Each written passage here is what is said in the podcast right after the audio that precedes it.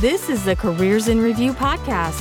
We'll show you how to navigate the job market and career space like a pro. Starting now, here is your host, Eddiana Rosen.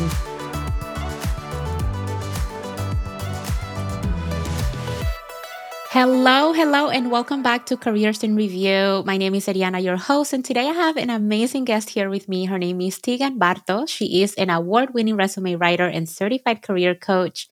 She serves as a job search and career subject matter expert for the National Resume Writers Association, Forbes, JobScan, and LinkedIn has named her top career expert to follow. This is an amazing recognition, of course, which is why we have her here in the podcast to talk all about job searching strategies to help you land your next job.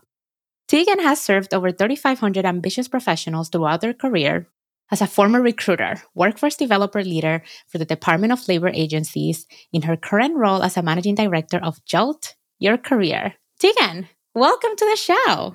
I'm so glad you invited me. This is so long overdue. I'm so happy to be here. Yes, absolutely. Teegan and I have been chatting it up over LinkedIn for years to come now, and I cannot believe it's taken up this long to be like actually talking in real life here. Like, well, not in real life, but you know, over Zoom. Loving it either way. Yes, loving it either way. Thank you so much for agreeing to be on the podcast and talking to the amazing career reviewers.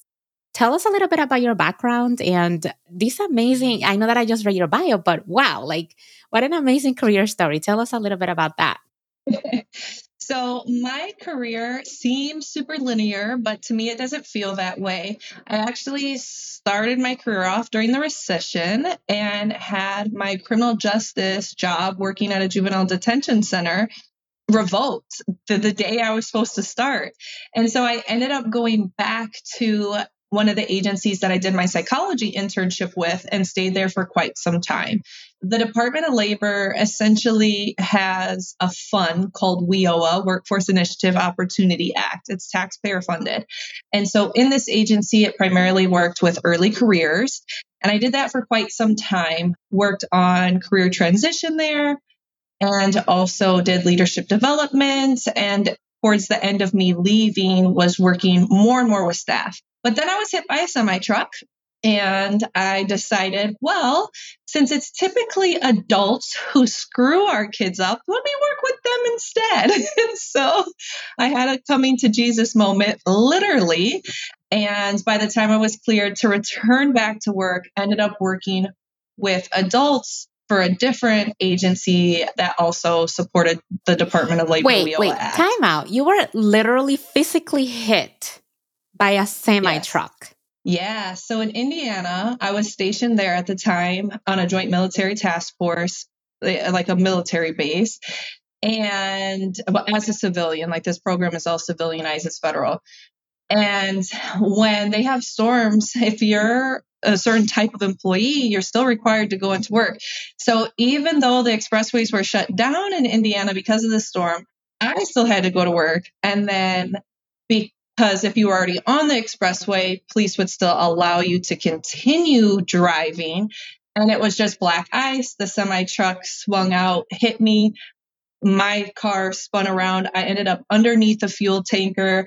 And I was very fortunate not to be beheaded. Um, oh my but it took God. a very long time for me to recover. So I actually went back to work a couple of weeks later. Was thrown against the wall from a student Jeez. at work, and then had more brain trauma, and then was out for a year. What? So I typically don't share that part. But yeah, it took me about a year to recover from this brain injury, from both the accident and then the assault.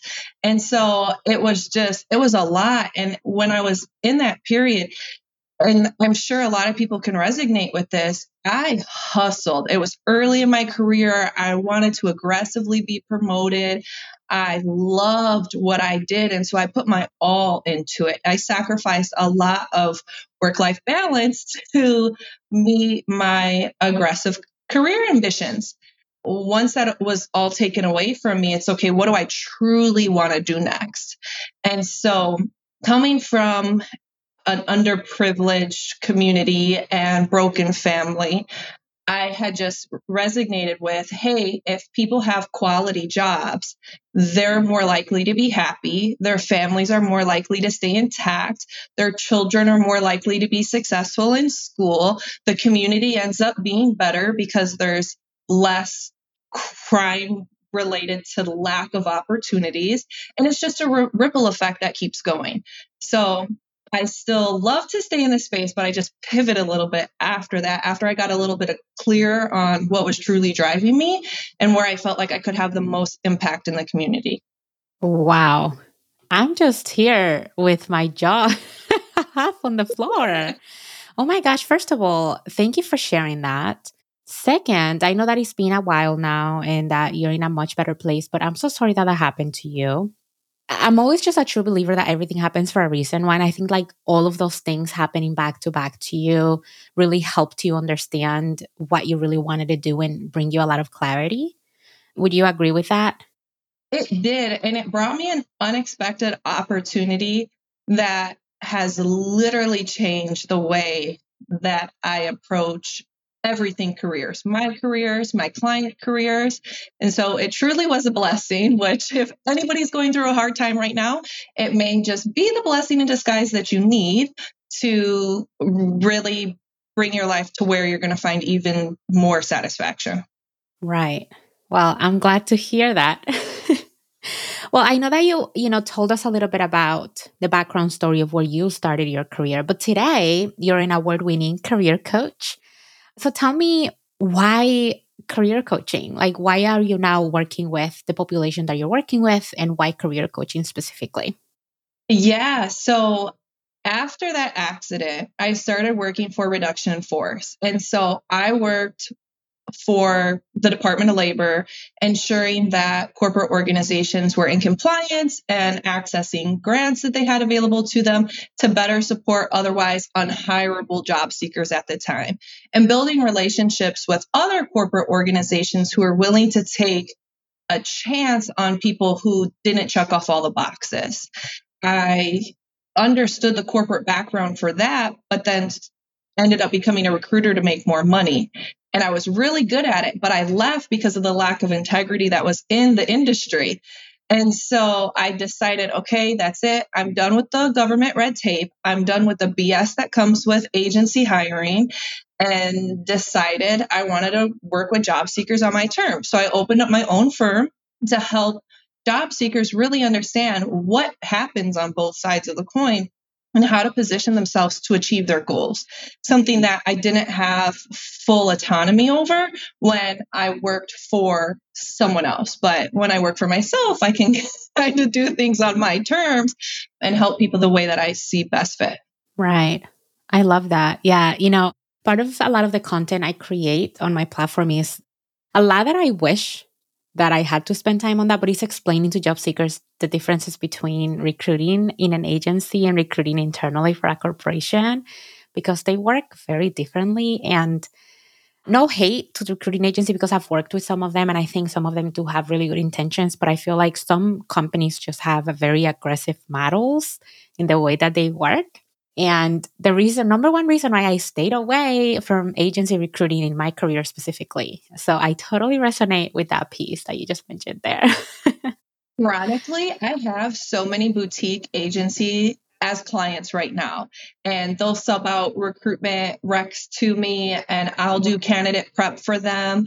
And their integrity is way above par when it comes for, of course, them meeting their client, the hiring manager's needs, but also being that trusted partner to the job seeker. Because once you get at that executive search level, executives expect a certain white glove touch from their recruiters.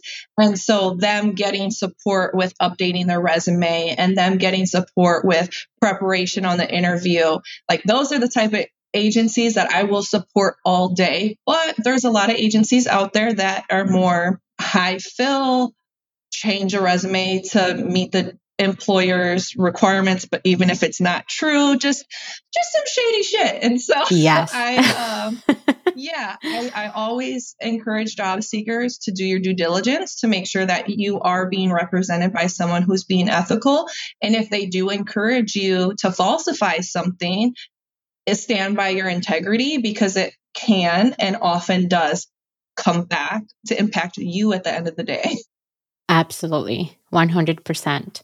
Well, you know, that takes me into the next topic that I wanted to cover here specifically with you. Now that you're like, you just told me a little bit about the boots on the ground, what you're doing. You're working with both, you know, agencies and with that, essentially with the companies and what's going on right now behind the scenes and this crazy market that little to say, you know, and the job seekers themselves.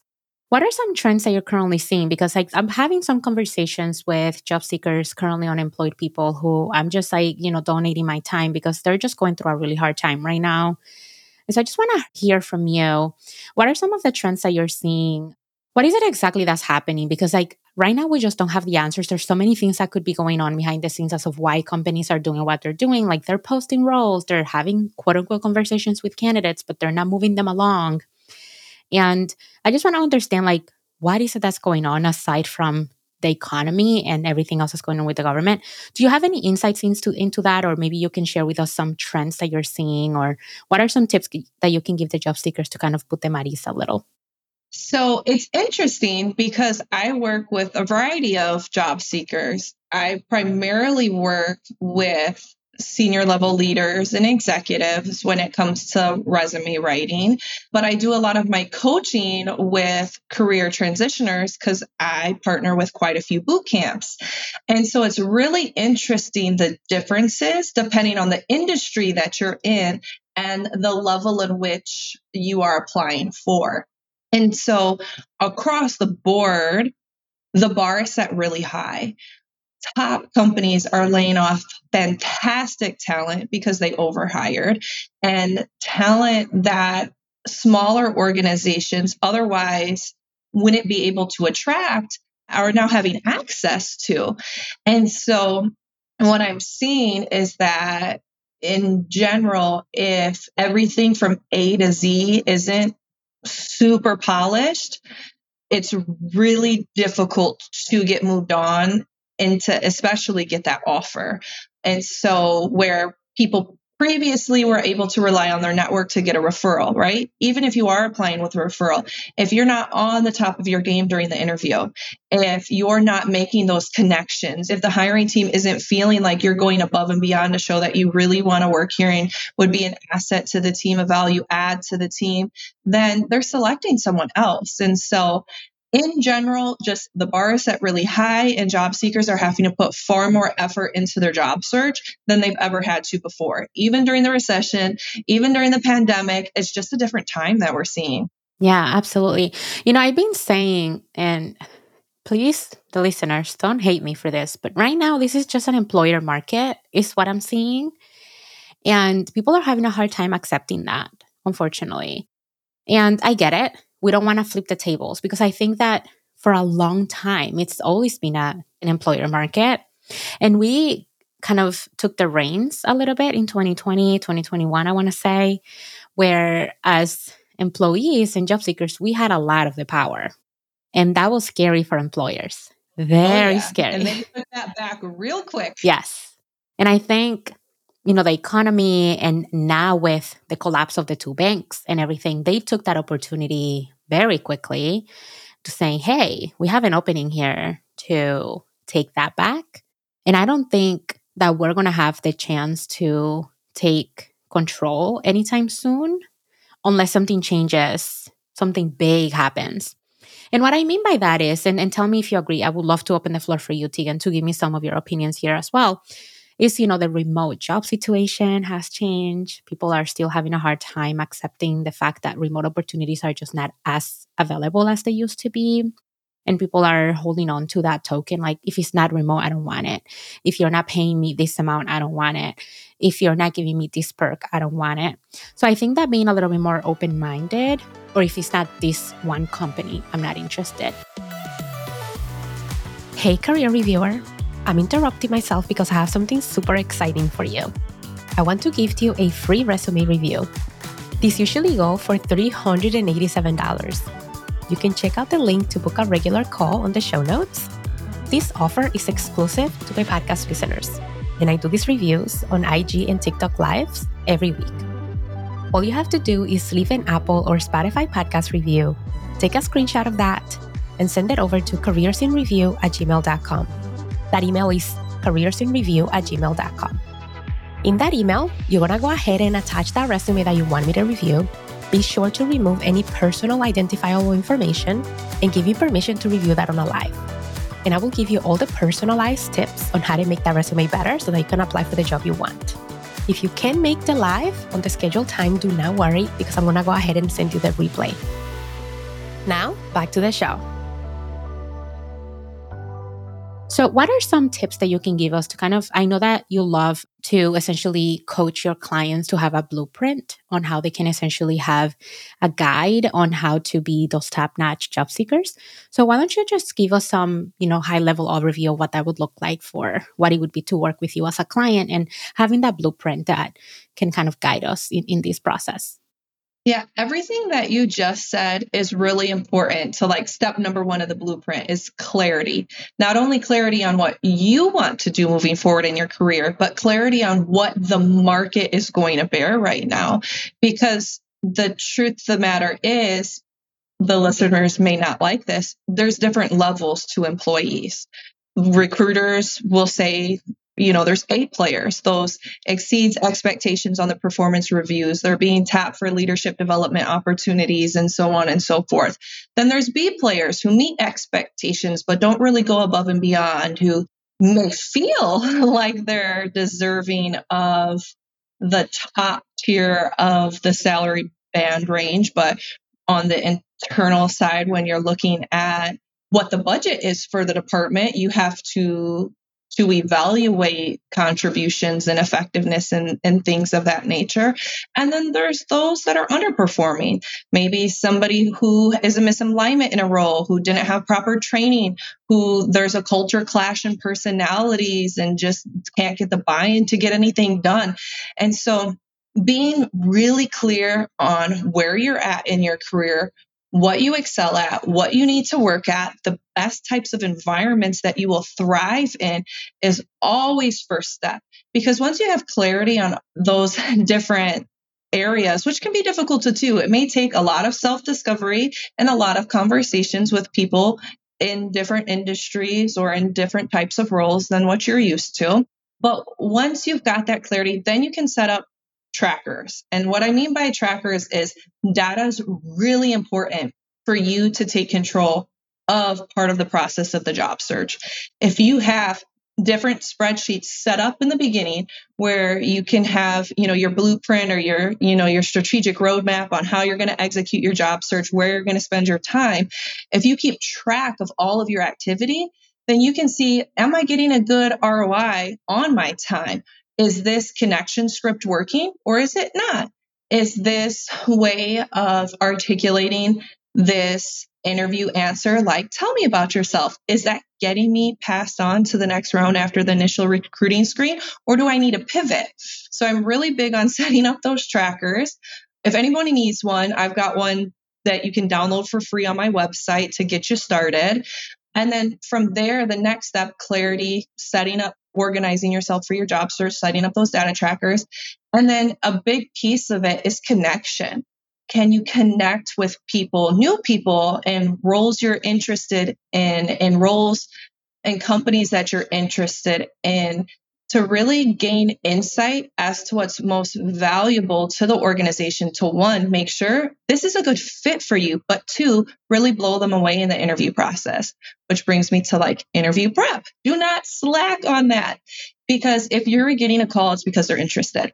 And if they're not moving you along, maybe, yes, it's because there's somebody who's more qualified, or because they're putting the position on hold, or things outside of your control. But you can control how prepared you are to the interview. And as long as you can say, yes, I did everything I could to get this offer, then you did all you could. But if you're not, then you can only be so mad at how your experience is going. So I really encourage people not to slack on the interview prep. And then back to the data. Track your results and iterate when things aren't working effectively. And so, so often we hear, oh, you're not doing anything wrong. You're doing everything right, but you're still not getting the results. And yes, in very few people, that's true. But more times than not, there's actually actionable advice that you can get to better present yourself, to be more effective with your time. And then I also don't want to leave out negotiating. I don't care what the economy is like right now. You better get paid your worth. And so do not skip on the negotiation part once you do get that offer, because if you got the offer, they want you on their team. They don't want to go through the process of starting over. So get the most that you can out of the situation. Of course, do your research and make sure it's data-backed. Um, lead with your value, and that's why you want to be compensated that way.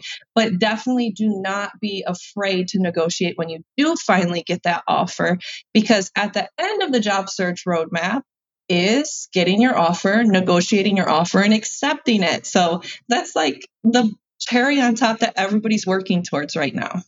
Absolutely. I loved all of that. And that's a question that comes up a lot. Like, oh, you know, if I don't have experience, if I'm a new grad, if the economy is what it's like, or if it took me a long time to get here, should I still negotiate? The answer is always yes. So I love that you said yes, that. Absolutely. Just had a client the other day from a boot camp, and she's actually one of my girlfriend's sisters. And she's like, well, they gave me this offer. And I was like, well, ask for more. Like, that's under market value. And even though you're transitioning your career, just go in and be curious. I'm so excited about the offer. You know, based on my research, I was expecting that it would be, you know, closer to here. Is there any flexibility here? And they gave her the extra six grand. Does that make that much of a difference on each individual paycheck? No, not really. But at the end of the year, that compounds. And that also compounds when you get your next year's promotion, which is two percent, maybe three percent. If you're lucky, six percent. And so, yes, please negotiate your offer. Absolutely, especially for women. You know, I was reading an article, and I'll definitely be putting that in the show notes, but women don't negotiate by a high percentage. I think it's forty-three percent lower than men. And that sets you up back seven years in retirement for every time that you don't negotiate. Because it's what you were saying. Yeah, in your paycheck day to day, it's probably not going to make a huge difference, but every year that compounds. So for every year that you don't negotiate, you're going to have to work seven years more for you to be able to retire comfortably at a, at a decent age. Absolutely. I mean, I think it's culturally just ingrained in us, especially for certain cultures, very much so more than just gender. But yeah, it's like, oh, well, they're going to give us the best offer. No, they're going to think about their budget, expect for you to negotiate. And if you don't ask for more, then they just saved a little bit. So there is typically always room. And what's the worst thing that can happen, right? So like, if anybody is nervous about negotiating, ask yourself, like, what is the worst that can happen? The worst that can happen is they say no, and you say, no, I totally understand. I'm so excited to start. Let's get the ball rolling on next steps. Very rarely does anything above and beyond that happen unless you're asking for an obscene amount or just totally off what the initial conversations were. Like, as long as you're having transparency throughout the process with your recruiting partner, like, that's what they're there for, is to help guide you with that. And your recruiter is there ultimately to seal the deal at the end. So I really encourage people to have that level of rapport with the recruiter so you can feel like you're creating a win-win situation. Absolutely. Could not agree more. Thank you so much for that. I love that blueprint. Well, there you have it. Pause it if you have to. Take notes step by step. Teegan has given you the blueprint to make sure that you're a top-notch job seeker, especially for times like these. Teegan, I love doing rapid fire at the end of these conversations. Are you ready? Okay. Ready. Best career advice that you've ever gotten? Don't let them dim your sparkle. Oh, I love that. That needs to be on a sticker.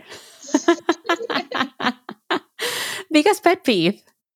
Lack of a say-do ratio. It is a really big pet peeve of mine when somebody says that they're all about something, or when somebody says that they're absolutely going to do something, and then they don't show up the way that they presented themselves. It makes me feel a little judgy, like, hey, people go through things. But at the end of the day, like, your word is you. So when people's words and actions don't align, It's like worse than road rage for me. For me. Ooh, speaking my language, road rage. Yep. Especially in New York. I have the worst case of it. Stay out of my way. If you were not a career coach today, what would you be doing? Oh, I love working on internal mobility projects on like the T A side. So really partnering with like learning and development and I T to integrate professional development and technology solutions to really make sure that the talent that you have in an organization has opportunities to grow, be more productive, make the company more money, and of course, like the employees reach their goals. I love doing those types of projects. So I think that's where I'd be at. Okay, no, wait, wait.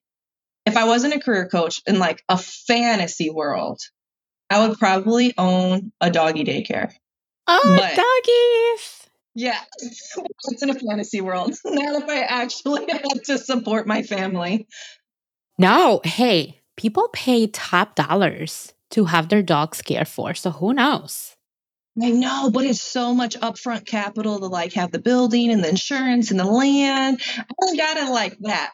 But in a dream world, I absolutely would. I'd have a cute little dog-shaped foam pool and all of that. Oh, I'm already envisioning it. Do not discount that idea. Who knows? Maybe one day. Maybe one day. In five years from now, what do you think you'd be doing?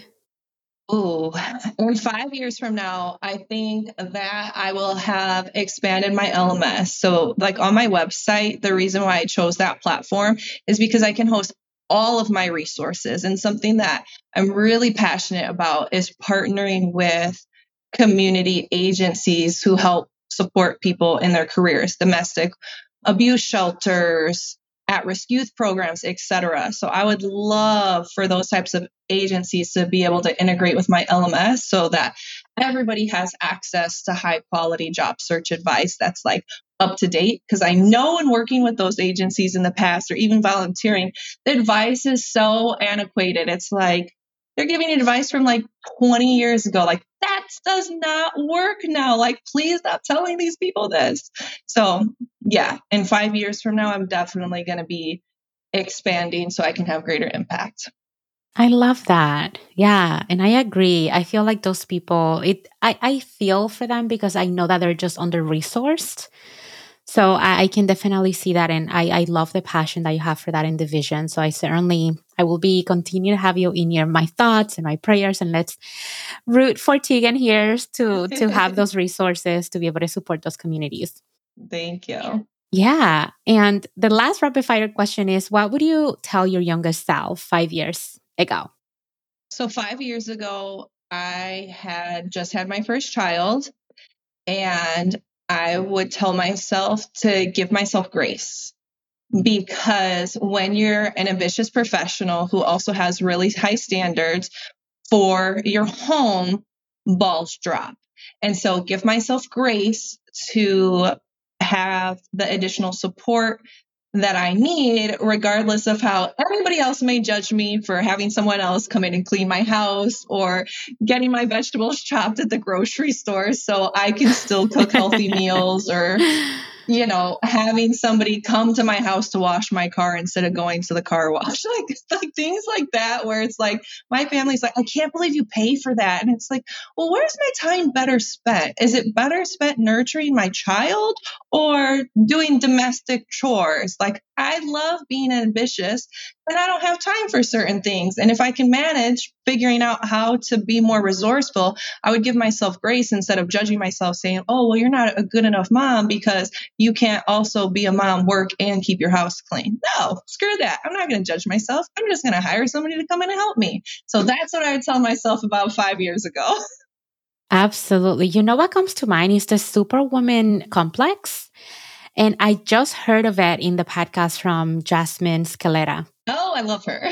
Totally recommend you listen to it. She just published it today. I listened to it during my lunch break, and she talked about that. It's the Superwoman complex that a lot of us women, of course, specifically people that come from underrepresented backgrounds, just have that, that they think they have to have the world in their shoulders because it's going to make them stronger and people are going to think better of them. But I love that you brought that up, because we need to get rid of that. You know, we have these services and we have, this is the reason why we're living longer, because we ha- we're created these efficiencies as human beings so that we can make our life easier, so that we can create the resources for the future generation. Like, why shame moms over the fact that we're creating more time, that one finite resource that we all have, to spend more time with our families and to be happier? Why judge that, right? I love that. Yeah, I don't need to be Miss Independent. I will happily have a village. And when you come from low income communities and impoverished areas and you feel that sense of scarcity, there is a lot of judgment on, well, you can't, why can't you do it all yourself? Screw that. I will happily foster my tribe, welcome anyone in who is going to enrich my life. And for those people who don't get it, hey, that's okay. You do not know what you are missing out on once you embrace accepting help. Absolutely. I love that. And that is an amazing way to end the podcast. Thank you so much, Teegan, for being here and for sharing your amazing story and all of your nuggets. I, I feel like everybody's just going to take so much away from this. I'm so glad that we got to spend some time today together. Likewise. Thank you. From effective networking to landing job offers, this is the podcast for action takers ready to be the best they can be without any fear. This is the Careers in Review podcast. Make sure to never miss an episode of Careers in Review. Subscribe to our podcast newsletter. You will receive exclusive information about upcoming shows, transcripts, and information about our guests. For all resources mentioned, show notes, transcriptions, and more details regarding topics discussed in today's show, please visit the Careers in Review website, www.careersinreview.com slash podcast. You can also follow Careers in Review on all socials for more exclusive video content. Thank you for listening.